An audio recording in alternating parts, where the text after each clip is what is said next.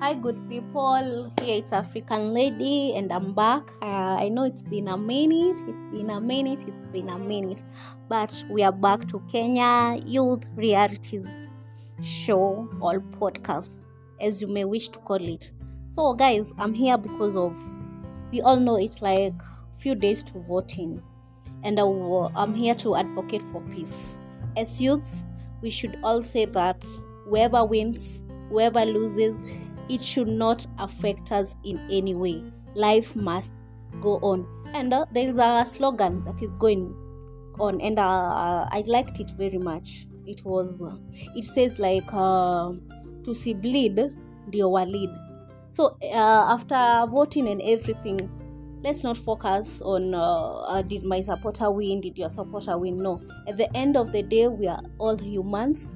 At the end of the day, we are neighbors. At the end of the day, we are colleagues. It doesn't matter which tribe you are, either Kikuyu, Luo, Kamba, Kisii. Yes, it doesn't matter. So always remember, guys, after voting, to see bleed ndio walid. Manze, this time hatutaki vita.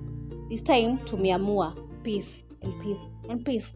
Yes, today it was very short, very short, very short, and uh, but I wish you a good day if it's a day for you. Good night is if it is a night for you, and uh, yes, remember, hmm, to see bleed ndio walid. Sawa, peace.